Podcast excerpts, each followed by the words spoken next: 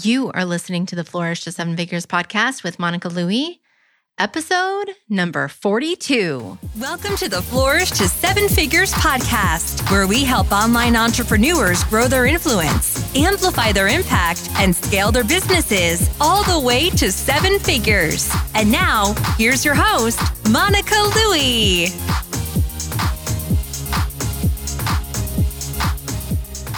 Hey, hey, thank you so much for joining me for the Flourish to Seven Figures podcast. I'm Monica Louie, and I'm bringing you another insightful interview.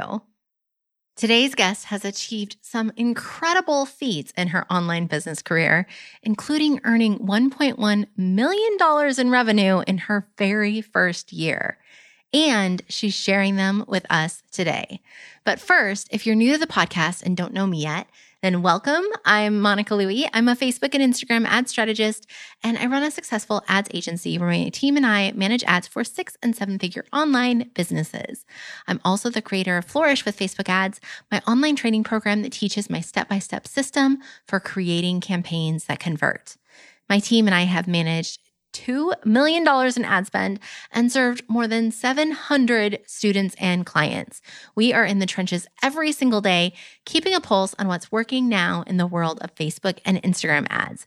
And while I teach a lot about Facebook and Instagram ads, the goal of this podcast is to discuss what it really takes to build a seven figure online business.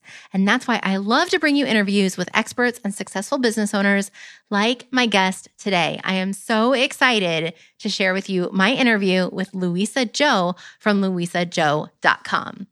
Louisa is the creator of the Employee to Entrepreneur System, which teaches people how to leave their day job and start their own six figure plus business working for themselves.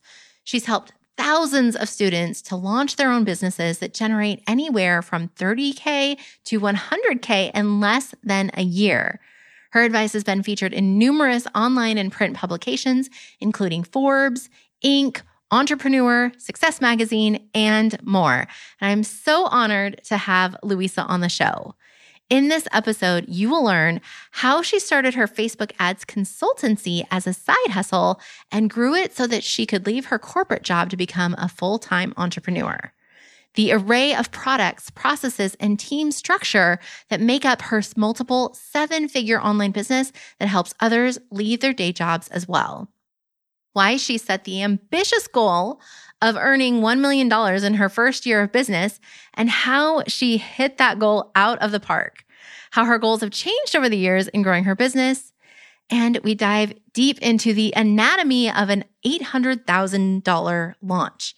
She shares the ad strategy she used, what worked and what didn't, including the various strategies she uses to maximize engagement throughout the entire launch, the promotion plan, how she promotes her launch, who she promotes to, and when, why each launch is not a copy and paste of what worked last time and what she does instead, and how she seamlessly makes the pitch and the unusual length of time that she leaves the cart open for enrollment. And we go into a whole lot more in this interview. But before we dive in, I want to make sure you know that you can find all of the links and resources that are mentioned in today's episode at monicalouie.com slash 42. That's M-O-N-I-C-A-L-O-U-I-E dot com slash the number 42. All right, let's dive into the interview with Louisa Zhou from louisazhou.com.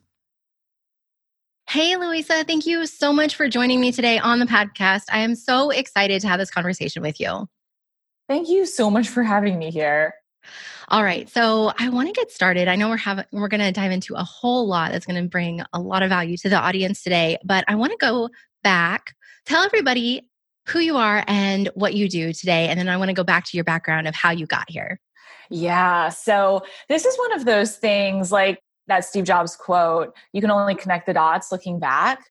Nowadays, I help people take their job and job skills, experiences, and turn them into their own online course or coaching or consulting business. But where I started was very different. So, long story short, my last job before I went full time into being an entrepreneur was working at a digital advertising tech startup. And at that point, I had done some of the things I wanted to do in my corporate career. I had gotten a great salary, a certain role, and it just wasn't feeling like everything I thought it would be. And so were certain things, this was about seven years ago or so. There were a few personal things that happened to my family and my loved ones that made me feel like, okay, I really need to be more in control of my schedule so I can spend more time with the people that matter to me. And that's when I started about two to three year journey trying to figure out, okay, what business can I start? And through just a lot of testing and ups and downs, which I'm sure we'll talk about, I realized, well, I can take my job skills in doing digital advertising and help small businesses consult on their Facebook ads. And so I started doing that. I was able to build that business to six figures, replace my income, and leave my job. And after I'd done that, people started asking me, Hey, how are you able to do all of this? How are you able to build a business while working a job, replace your income in a relatively short amount of time? everything that you had to do. And so I realized, well, yeah, it took me all this time to figure it out, to all these failures and all this money and time invested and, and lost. And well, you know, I can I can teach this. There's a gap here. I can bring a lot of value and that started me on my journey now.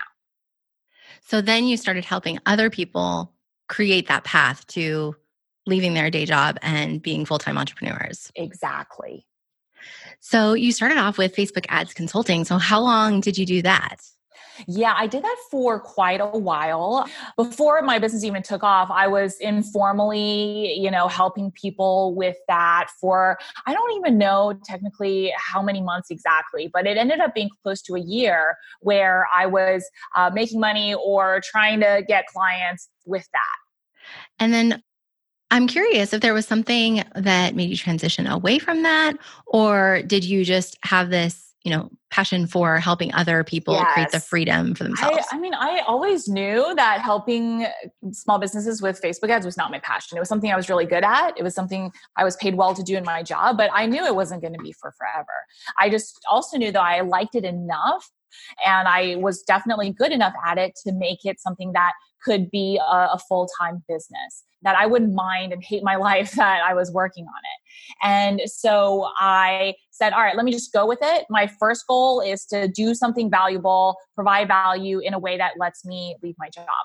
But in the back of my mind, I remember thinking all those years I had to test. And before I even figured out my digital advertising business, I had done Microsoft Excel consulting, career coaching. And so through a lot of failures and mistakes, I remember thinking no one's talking about specifically building a business while you're also working a busy job and how to do it in a way that allows you to replace your income instead of making like, you know, a $100 a month, which is not going to cut it. And so I remember thinking at some point, I'm going to want to share all of this with people. And it just actually happened faster than I had thought because people started seeing what I had done for myself and asking me. Very cool. So, as you made that transition, did you keep consulting and that as you started to figure out what that would look like to mentor others?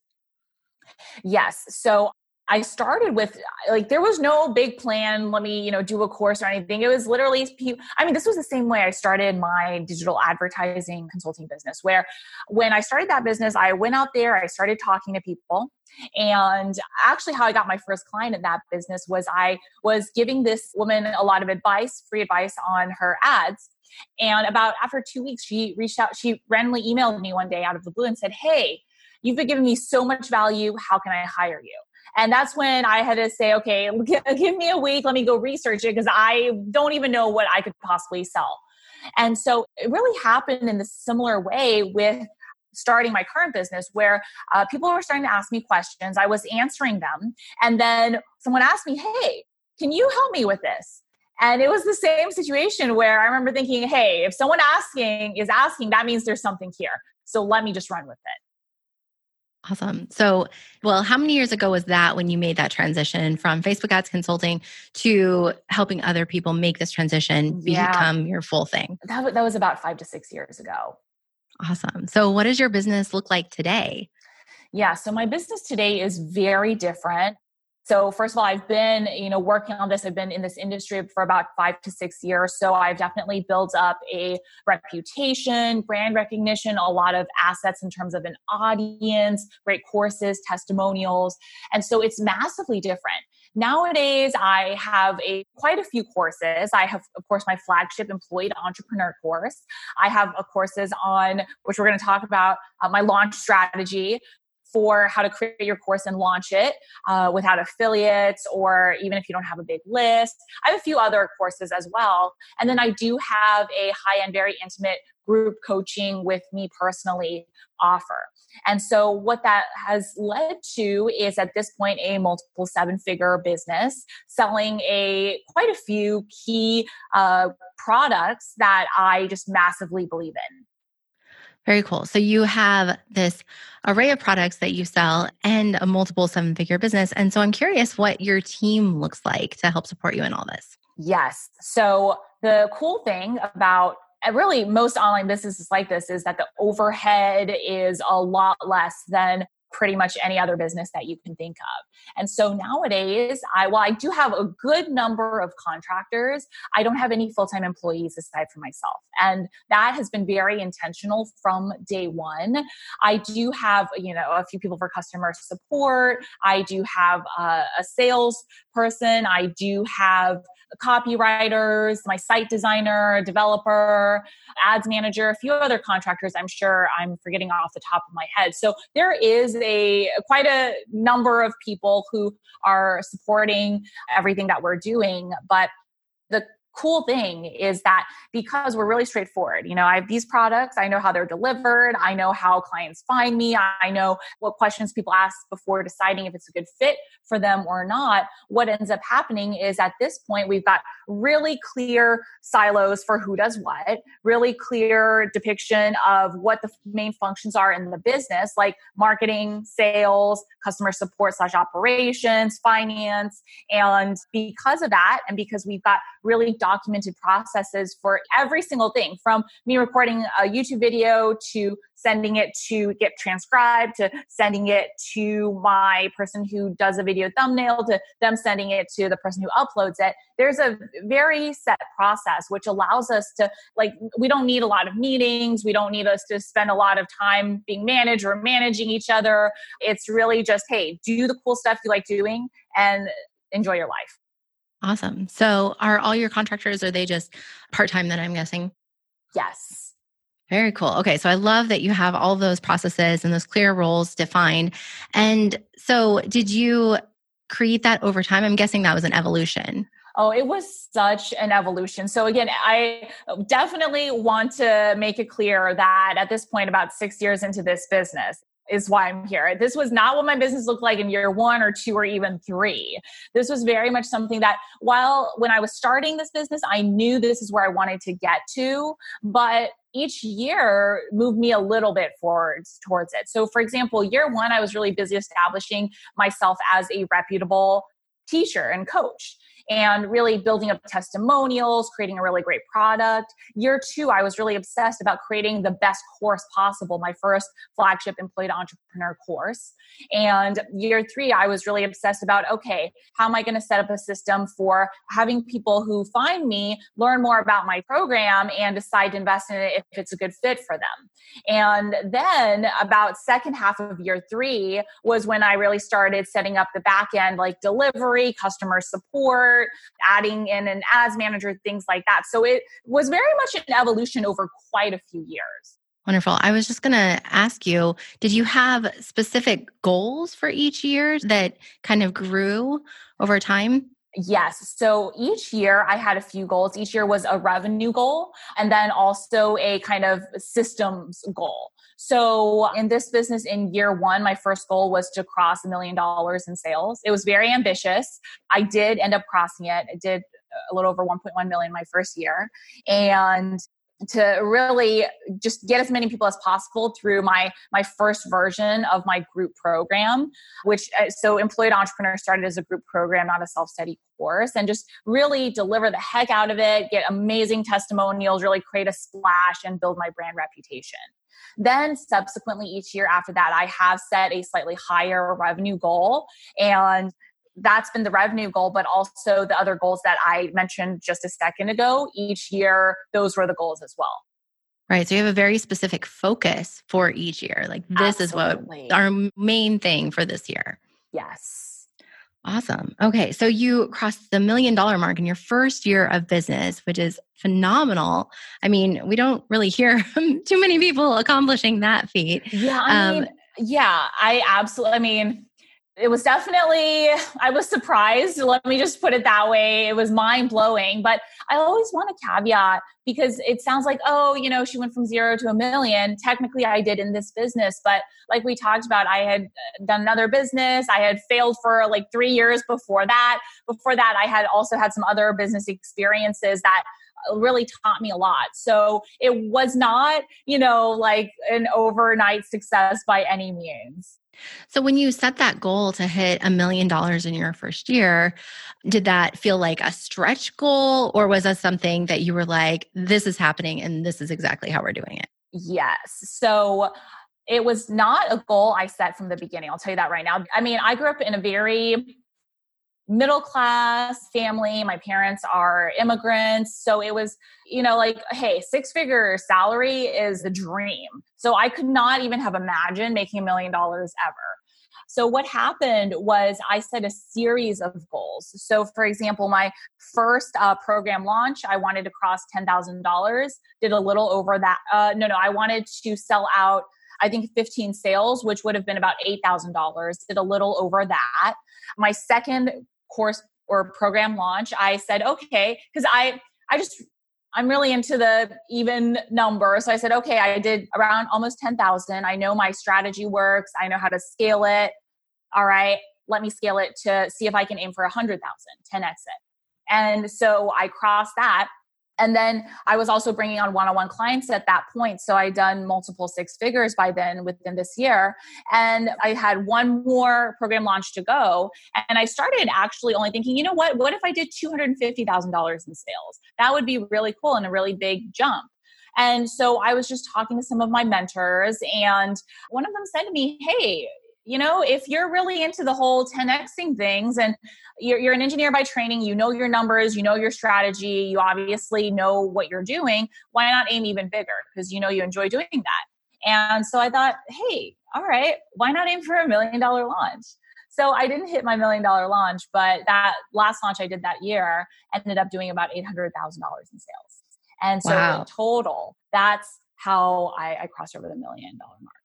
That is awesome. And so, well, first of all, huge congrats on that. And can you share about what the price point was of your products around this time? Did the price increase with each yes, launch? Yes, absolutely. So I have always been focused on delivering really premium products versus, you know, trying to sell too many things for like a hundred dollars. And so my first ever program was about seven weeks and I charged, I believe like $400 for it around there, three to 400. After that, I started really beefing up my employed entrepreneur program, and it started as a six month program. So that first price point, I believe I sold it around 2000, maybe around 2000, 2500. And then the third time I launched it, it was a little bit higher. I believe I sold it for about 3000 yeah, I'm pretty sure it was around 3,000, 3,500 or so. And those were the the price points that they were at. Did you have any kind of like fear or nervousness around, you know, I'm raising the prices and I'm, you know, shooting for this bigger goal? Was there yeah. any kind of hesitation of like this might not work? Oh, absolutely. So, two different things. I didn't feel any hesitation about the price I was charging because I knew how long it had taken me to learn everything. I mean, like we talked about, it was like three years of failure plus, you know, a year of my other business and just my all my previous experiences. So I knew that and I myself had at that point invested, I've maybe like a hundred thousand dollars in mentors and just teaching myself over the years. So I was like, I know this value is here. I don't no hesitation about that. However, what I was very nervous about was if I could actually reach those goals. There was, I mean, it was very scary. There was definitely risk involved, and I could very well not have hit them. And so I definitely planned. I mean, as I always plan with hoping for the best case, but also being prepared if I didn't hit them. Because I, in my mind, I was thinking, look, even if I don't hit, nobody needs a million dollar launch. If I do like $200,000 in sales, I'll still, you know, be very grateful. And so there was that nervousness. There was that reminding myself of, hey, be grounded. You know, it's not the end of the world by far if this doesn't go the way you want. So, do you have any kind of like mindset practice or like focus on your goals or something to kind of like keep you grounded and just yes. focus on what we need, you know, what we need to yeah. get done today? Absolutely. So there are a few things that I do. Whenever I'm setting a launch goal, what I'll do is yes, I will, you know, set a financial goal. But what I found early on was if I just focus on the numbers, it just gets me so like in the weeds, like, oh, where, you know, how much have we done in sales? And uh, like just it's very stressful and uncomfortable. And so what I quickly realized was back into well how many people do i need to bring in into the program to be able to hit that revenue goal? Then what i'm able to do is really ground into okay i'm going to be helping 100 people 200 people whatever that number is.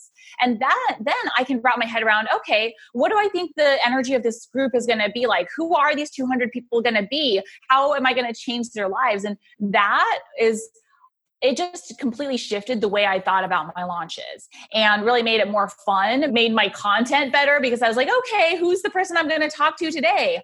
And that was a massive, massive shift.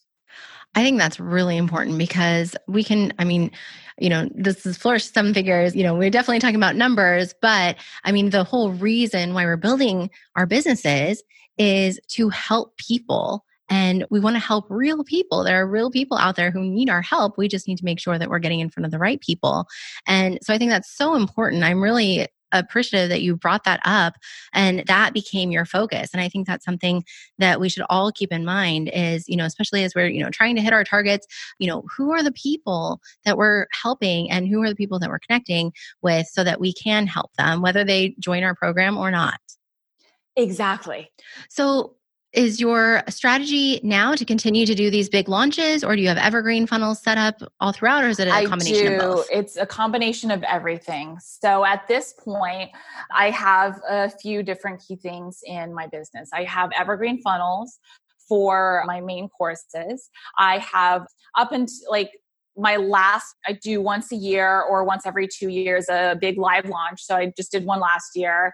I'm probably gonna not do one this year and I also have like mini launches, like I, as I like to call them, quite frequently to my existing audience. We're all open. Well, it won't be like as big a deal as my big once every one or two year launch, but it'll still be a, a launch where I'll share one of my other courses. And then from time to time, I'll open my high end uh, intimate coaching program as well. Can we talk about launch strategy with your big, big launch? Absolutely. I would love to know what that looks like. So, what is the overall launch strategy? What is the time period building up for the big launch? How, you know, how long does it last? Can you kind of share all those details about the overview of what it looks like? And then I'd love to get into the nitty gritty. Yes. Okay. So, Whew. All right. So there are um, quite a few things for us to cover. The first, let me go over the kind of high level strategy for this, which is that what I do is a challenge leading up to a webinar, and then I have a cart open. And my cart open period for the launch usually lasts quite a few weeks, anywhere from about three to five weeks. And I'll explain why I have that time in, in just a second. Back to the challenge though. So I started doing challenge launches really at the very beginning. And this was years ago before challenges became super popular. And I do them in a different way that makes them super effective. So the original story behind this is I was doing my first launch when Periscope was super hot and everyone was on it. And actually, originally going to do a video sequence launch, like a very traditional video one, video two, video three, cart open. However, what happened was I invested about $3,000 with a video team, and the videos they sent me were just so bad like the lighting, everything. It just looked completely unprofessional and ridiculous. And I didn't have any additional funds to invest in that, and I didn't have time to redo it either. So basically, out of necessity, I thought, okay, what can I do that is going to still help me do this launch well? And what ended up happening was I realized, okay, well, I mean, live streams via Periscope are basically the same thing as videos. So I can definitely do this. And if I focus on doing these live streams one a day, and people love my live streams right now, anyways, it'll replace having to do the video. So if then how do I make people want to show up to the videos every day? Well, I can do something where I have daily prompts and the the video teaching is just something that supports the prompt. And so that's the challenge. Now, there are a few other things that I do differently, which really maximizes engagement and ultimately sales. So the first thing is I have a, a challenge theme where there's an overarching theme and a point to the challenge. It's not like just, hey, we're going to do these random things every day. And so the theme I've used these past few years is called the Weekend Empire Challenge, where I sh- share with people, hey, look, you can start get started with building your business by just starting on the weekends like I did. I'm going to show you how. And even during the week if you only have 15 minutes a day, I'm going to show you how to get started. And so that was the theme for my entire challenge where most prompts except for some on the weekends can be done in 10 to 15 minutes. Then I would do a point system where Uh, to really like make it fun and give people an incentive where I'd say, look, if you do today's prompt, you get this many points. If you share this prompt on your social media platforms, you get this many points. If you show up to live to the live stream, you get this many points. And then what I would do is I would have a prize where at the end of the, the challenge, and my challenges usually last seven to 10 days, I would say, hey, if you have the most points out of any of the participants, you get a free seat in my program.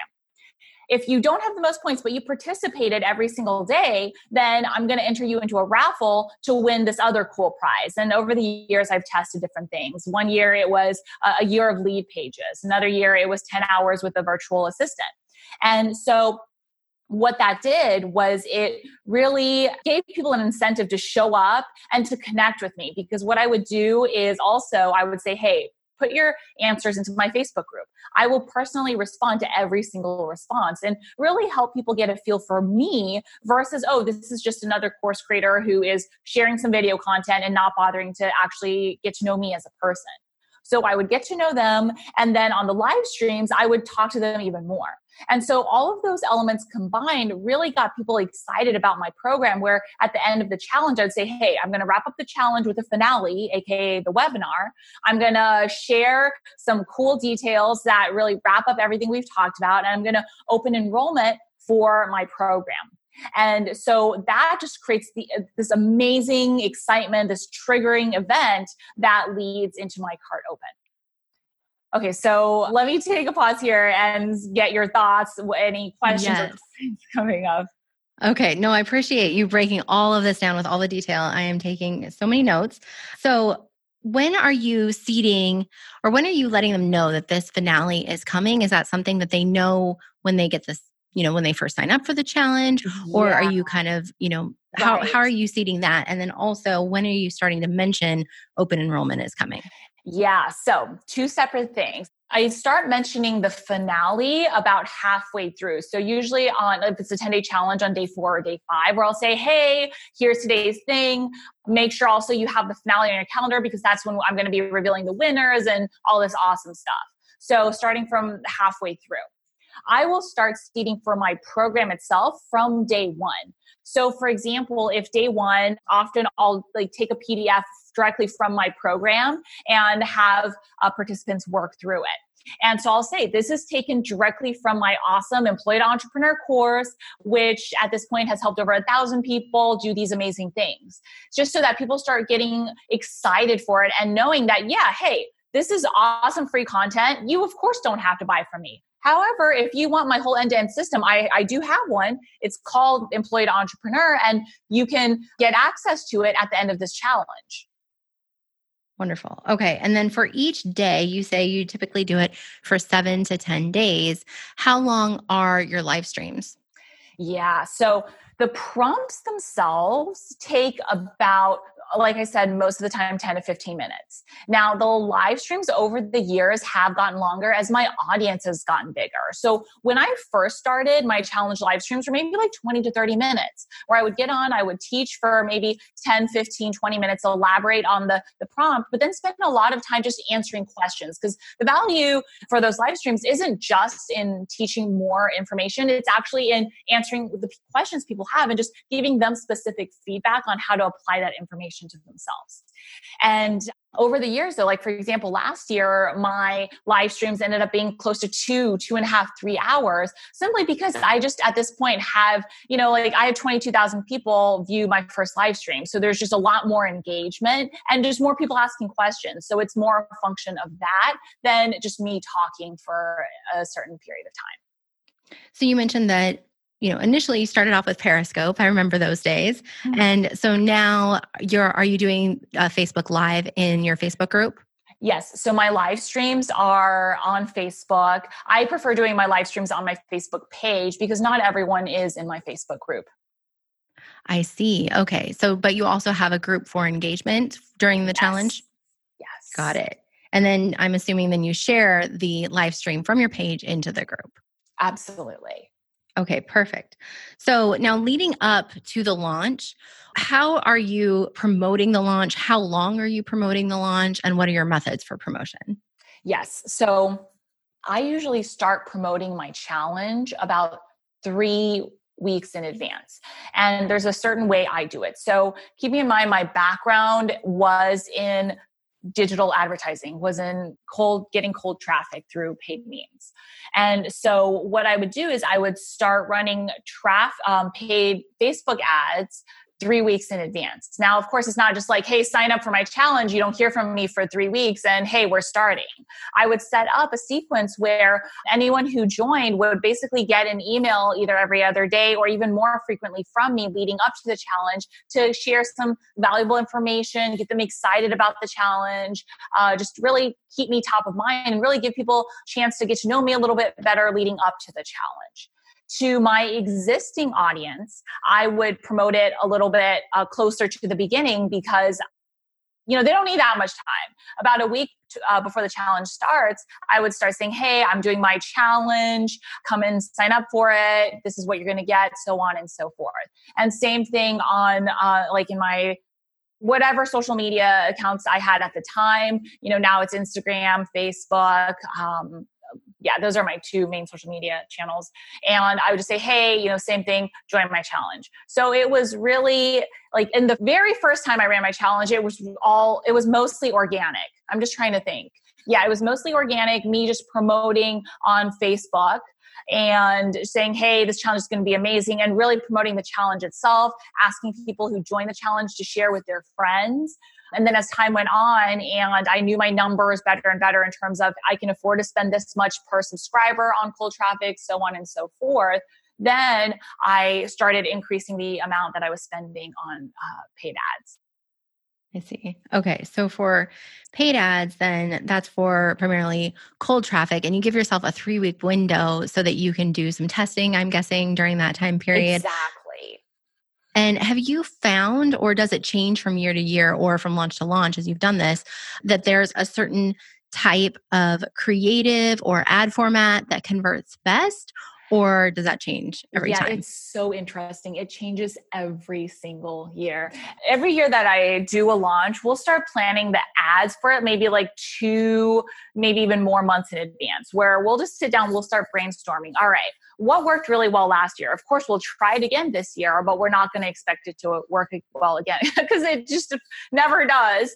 And so we'll spend a lot of time brainstorming new angles. Well, I mean, the creative like in terms of text or video, there's only so much. Most of the time for the past few years, video has worked better for, for me. That's been pretty consistent. But for example, like from my first launch to my second launch to my third launch, the angle that has really appealed to people has been vastly different. So, just to give you an example, my launch last year, the angle that worked the best, like we used as a control the best performing campaigns from the year before. But what completely blew all of our other tests out of the water was just a video of me holding a shirt that said Princeton because that's where I went to college and saying, Hey, I went to Princeton. All I got was this t shirt.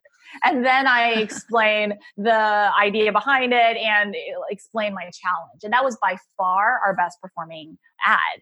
And I mean, hindsight is 2020. So I have theories now for why it did so well. But this was one of those tests where we just were, we weren't even expecting it to do that well. We were just like, you know what? This is a fun idea. Let's try it and see how it does. That's awesome. No, I really love that. And I can definitely see, you know, that it's entertaining, it grabs attention, and it kind of draws you in. You're like, you know, well, why is she saying that? yes, exactly. So then does that have more of like long form text to kind of tell a little bit about your story and then yes. introduce the challenge and what they're going to expect out of it? Yes. So for the majority that is a really good point. For the majority of my text, whether or not they have video or are text only, we do go with long form text. Just because, you know, there's so many people advertising nowadays. It's so easy just to see yet another ad and just eh, gloss over it. Whereas I found that if I share more details, especially, I mean, when I started, I shared my story so people could tell, hey, this person is real. These are details that I relate to. And then as I build more credibility, I have more credibility to share. So I would say things like, look, I've helped, you know, over a thousand students. My challenge, like this past year, we were able to say, look, over I think about 20,000 or 30,000 people have gone through this challenge and gotten amazing results. And so I'll always be focusing on details and stories that really show, hey, I'm legit. I'm not just throwing up an ad to try and make some sales. There's always something there. And I want to emphasize, even when I was starting out, it was my story, like how I did this, so that people can see, oh, I, I can believe this. There's enough believability here for me to be interested and give you enough of my time and trust to opt in and look out for the challenge. So, and then what kind of audiences are you testing? Everything. So, I mean, at this point, oh, I do have a really large lookalike audience because of all the data that we've gathered over the years. So, we'll always start with our lookalikes right? Site visitors, email subscribers, people who've engaged with my Facebook page, anything like that, we'll start there. We do also test uh, new audiences. Basically it's whatever we can think of. This is another one of those like things we'll brainstorm. Are we going to test certain interests? Are there different types of lookalikes that we can target? Like anything that we can think of we'll just it's not like randomly throwing, you know, spaghetti against the wall, but it will have a list and we'll just go through it methodically because again, the audience each year that resonates best differs as well. I love that. No, that's exactly what we do. I mean, I love lookalikes. They're my favorite type of audience when it comes to wanting to grow your brand and yes. you know get more eyes on your brand. And so we test all of those as well. Do you ever mix and match? So you'll take this lookalike audience and then exclude these people, or take this oh, detailed oh, targeting absolutely. audience and then it, exclude these people yes. so that you get the right the right people who are going to be able to afford your program so we have tested exclusions in the past. Like, I mean, we've tested, you know, income, we've tested interest, we've tested zip codes. At the end, what we found was while we do test combinations based on like lookalikes and interests and things like that, it's just really at this point because um, Facebook has spent so much time and gathered so much data optimizing their own algorithms. It just works best for us when we have like a larger uh, targeting set versus trying to get too detailed. So, are you targeting primarily the United States or are you targeting other countries as well? There are, I mean, we target the US much more heavily, but there are a few other places. So, for example, Canada, Australia, the UK, New Zealand, where else? Those are, yeah, those are the main ones. We have tested other places like Hong Kong, Singapore. Those have done okay for us, but we do focus on a on a few core places. Got it. And so for the size of audience, since you're targeting the different countries, are you well, are you separating those out? So you're targeting this is purely a lookalike in Canada versus a lookalike in the United States? Yes. Or are you combining those? We do we we will test both actually. Okay. And so for you mentioned larger lookalikes, are you like what percent of lookalikes are you are you using? We normally stick with the the 1%. Okay. Awesome. I love that I can ask you all these nitty gritty detailed questions since you've been, uh, you know, in Facebook ads, that's your background. And so I love getting this specific because we can, you know, talk more generally about ad strategy, but I love that you're open to sharing this. So I appreciate Oh, absolutely. That. Yes. so, and then have you, I'm assuming you've tested Instagram story ads. Have those performed well for you, or do you have any kind of advice or, you know, learnings from testing there? Yeah. So on our last launch, we tested Instagram, we tested YouTube, and surprisingly, Instagram did not do as well for us. You know, I don't really even have any theories. We just did so much testing and we just followed the data. So what we saw last year was that actually YouTube performed really well yeah, I don't want to just uh, share my random theories, but my theory is that it wasn't as saturated as Facebook. And so we were able to reach a slightly, not saying that Facebook is oversaturated, but just slightly less. We were able to reach some audiences that hadn't seen as many ads before and were just even more excited about the possibility. They spent a little bit more time researching me beforehand, so there was even more trust. And um, just the, the fun video angles that we came up with, like that Princeton t-shirt example I shared really lent themselves really well to the YouTube video format. Wonderful. Okay, so well, I appreciate you sharing that. So we've talked about, you know, bringing people in into the challenge and then going through the challenge, what that looks like. I do have a question before we move on to the open cart phase. So your audience is primarily wanting to leave their day job to build a business themselves. And so when it comes to you mentioned sharing, you you incentivize people to share the challenge. Have you found that people are hesitant to do that because they're not quite ready to let it be known amongst their coworkers or, you know, boss perhaps that is, you know, a Facebook friend? Have you encountered any challenges there? So, yes and no, it really varies from person to person and their specific situations. So, we've definitely had a, a, quite a good number of people who fell into that bucket. They weren't didn't want to share it with their friends and family. They didn't want to let their boss know, and so you know that's totally fine you don't need to share. But we also have people who are just like, you know what, I'm good. You know, my boss is supportive of me having the side business. My family and friends are supportive. And so I'm just going to share all over. So it's just a very wide range. I see. Okay.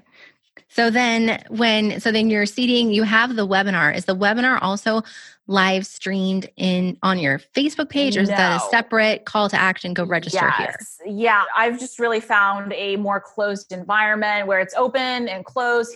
Beginning of webinar, end of webinar, it's not on like a social media platform. So nowadays I use Zoom, for example, to host my live webinars and to have it be like a separate set open and closed event.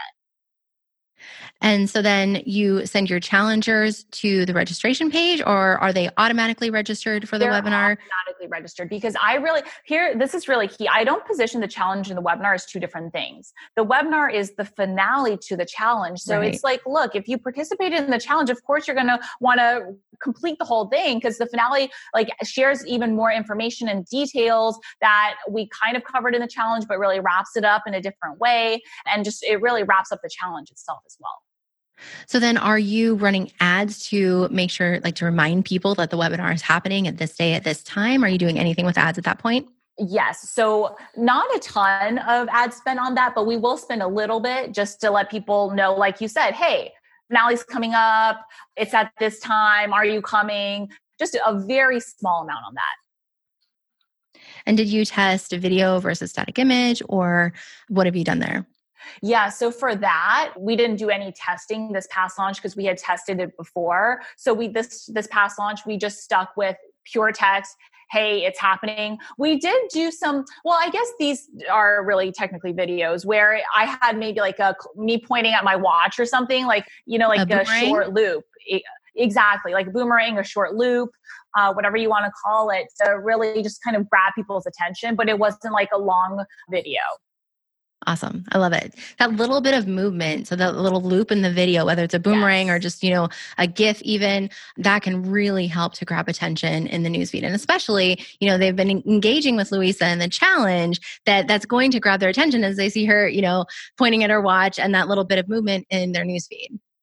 Yes, exactly. So then from the webinar, then you say enrollment is open. How do you position that on your webinar? Yeah, so again, everything is just so smooth.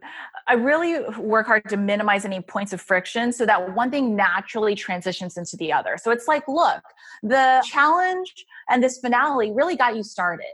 And you know, the really cool thing is over the years, we've had people during the challenge get their first paying clients, get massive clarity on their business ideas. And so they see the results in their like in front of their very eyes. So there's massive proof in that. And so we'll say, hey, look, you're seeing this happening, but let's be honest, you can't build a business in seven to 10 days. It's just impossible.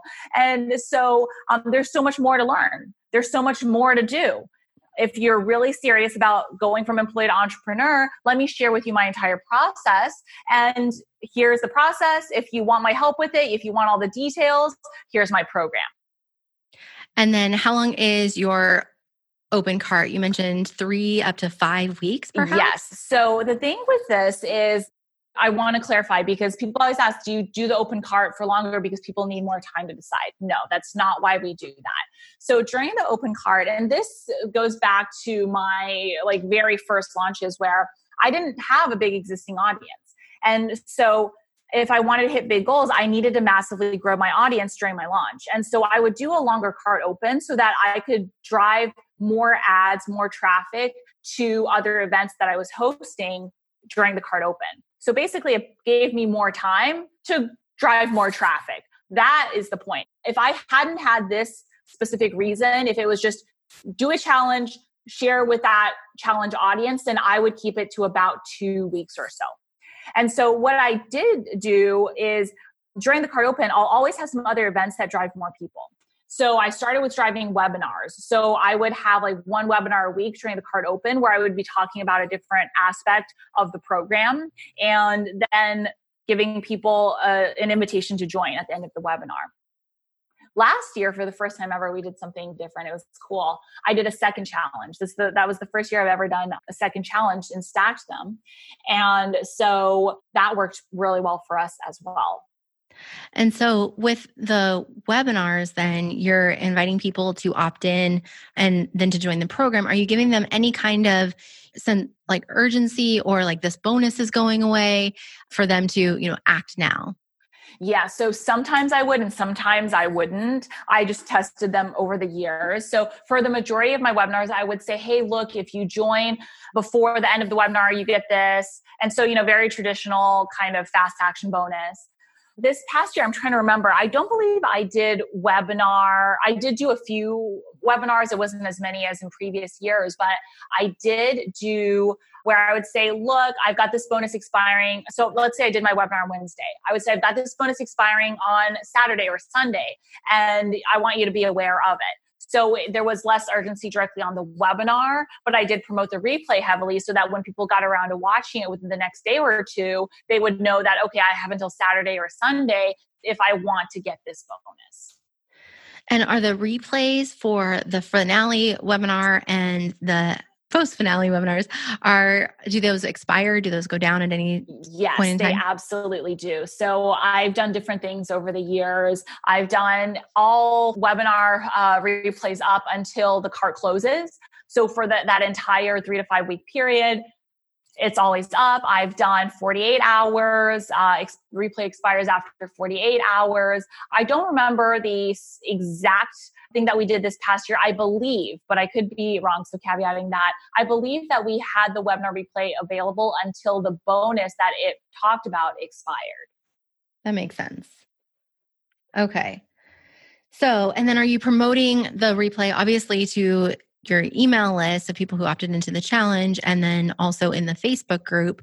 But are you also sharing that with your broader email list and are oh, you running absolutely. ads to it? Like whenever I do a full out launch, everyone in my existing audience will know about it. They'll get all the content, all of it. And then are you running ads for the replay to the webinars? It depends on the webinar. So I will run ads to the uh, challenge finale but okay. for some of my other replays because the the time in between is so short you know it might just be like two three four days then right. we won't because we'll be focusing on you know talking about the program itself or promoting the next webinar versus the the replay got it okay So, and then you added the second challenge. So I want to come back to that. So, at what point in this three to five week time period did you offer the second challenge? And when did you start mentioning that and inviting people to that? Yeah. So, what we did last year was I had the second challenge about two weeks after the first one ended. So, in between those two weeks, I didn't spend a lot of time to my existing audience promoting the second challenge. What I did was in the few days leading up to the second challenge, that's when I started telling my list, hey, if you missed the first challenge, it's okay. I'm for the first time ever, I'm doing it a second time in this launch sequence. And so if you missed it and you want to catch up, all right, here it is. Then I promoted, I did promote it heavily to brand new cold traffic to drive them through the challenge.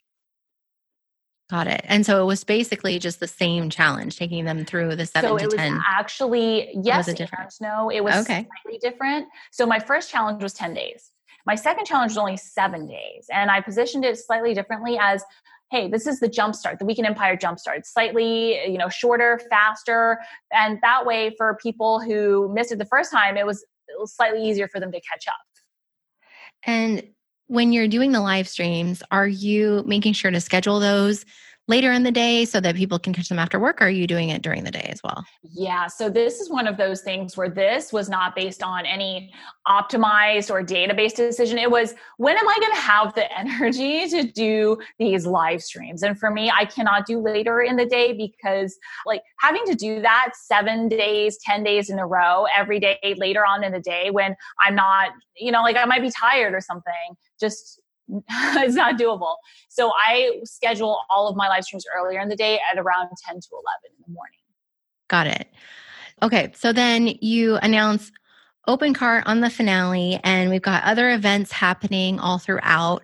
And I'm assuming you're also running ads about the program itself that the cart mm-hmm. is open. Are yes. you ever at any point in any form of communication telling people how long they have that the cart is open? All the time all the time. Okay. So, well, let me take that back. For the first, I would say two, three weeks, or like a third or 30 to 40% of the launch. No, I would say 20 to 30%. We are focused more on whatever I'm promoting. So, whether it's a webinar, a second challenge, whatever that is. Then, after that, next big thing, like that first webinar or that second challenge is over, then we shift to okay, you only have this amount of time until the program closes. And so you decide that ahead of time or do you Always determine ahead of time? Yeah, okay. because so I mean, my first few launches were definitely fly by the seat of my pants, write my email the the day of, you know, throw up the ad like a few days before, and just hope everything comes together. Because I mean, that's how you that's how you get started. Nobody has a perfect first few launches planned.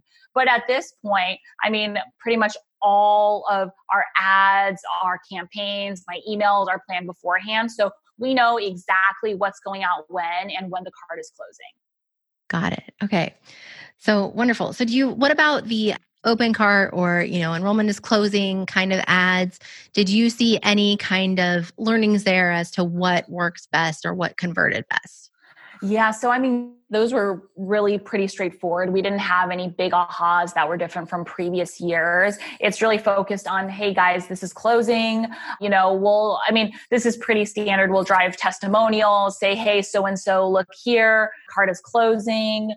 What else? I mean, we did have fun with the same type of video loop stuff where I might like we we did some fun ones where maybe I was like, had a big like wall calendar with the numbers like seven, eight, nine, ten, or I mean 10, 9, 8, like a countdown calendar, depending on how many days were left. Uh, fun things like that, but nothing that really stood out or was different from previous years. And then for that, are you also targeting your entire warm list? Absolutely. Okay, wonderful. Any other, I mean, you know, in the final day, final hours, did you do any kind of like final live stream in the group? Any kind of, you know, final push to get people to get off the fence? Mm, yeah, I'm trying to remember. I must have. I don't remember specifically, but usually in about the last week or so, I will do more ad hoc random live streams, you know, just surprise pop ups, things like that, just to make sure, hey, I want to make sure I get your attention, let you know this is closing. So, with all of this, I mean, it, we're, you know, several weeks in. You mentioned your energy that you do the live streams when you have the most energy during the day. How are you keeping your energy up to engage with everybody in the group and bring in more people and get their questions answered throughout this entire long launch? Yeah, so this has definitely been a process getting to this point. But at this, and again, caveating my first few launches, it was kind of like, look, let's just do this and I mean, my launches back then were, you know, less well organized, they were shorter. And so I did what I could back then. But at this point, I know, look, I'm not going to spend my time or energy doing day of things like writing an email or creating focused content. All that's going to be done before we even open the start the challenge. And so my only focus during the challenge and the cart open is to engage with people. That's like my entire job. And so that way I get to focus all my energy on that. If there's a day where I'm like, you know what, I need to take some time off, which I built in as well into my launch calendar, then I'm able to do that versus trying to switch gears between uh, talking to people, writing another email, updating some ad or something. No, like I only do the things that can only be done during the launch, which is talking to people. Awesome. So everything else in your business, because you have the systems and the team in place, then everything else is just running on its own. And so that you can focus on the one thing that you need to work on. Yes. I love it. Wonderful. Any other insights or anything that we missed that we should talk about? Hmm. You know, I mean, I'm sure there are some things, right? But we were just super thorough. So I'm very happy with all of the things that we covered. Well, I really appreciate you being so open and sharing all the oh, details. Oh, I mean, this is incredible. So I really appreciate it, Louisa. So, any parting words for our audience today? Yeah, the biggest thing, which I really tried to uh, stress throughout our conversation, is that start where you are, right? I mean, we just shared this really detailed launch strategy plan it's the result of years of iteration. And so when I started, like I said, it was nowhere near close to this. I just had a challenge, did my best, wrote some emails day of, and really focused on the value I could bring instead of like fancy strategies or ads or uh, anything like that. And that's what made the most difference, right? That personal engagement, that focus on value, that really having a great product instead of all the complicated stuff yeah, that will boost your sales down the road. There's a time and place for it. But uh, wherever you are, start with what you've got, focus on those core things I mentioned. And that's really the most important thing. These other things are just gravy, like they're bonus things to add when you feel good about adding them. That's great. No, I, I, appreciate that reminder because, but I love the advice of start where you are because we're not all going to start here with, you know, a three to five week open cart with right. a, I mean, I didn't, you know, I didn't another challenge. Here, you know, right. but I love also you being so open so that we can see what's possible and it can spark some ideas if we're, you know, wanting to create more engagement and the sharing and bring more people in.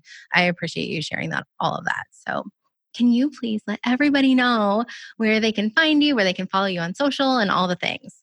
Yes, absolutely. So, uh, the best place to connect with me is I am the most active through emailing my peeps. So to get on my email, to really learn more updates from me and learn about my different programs, the best place is go to my website, louisazhou.com. I do also have a specific gift. It's a PDF on how to build your own online six figure coaching business and go from employee to entrepreneur.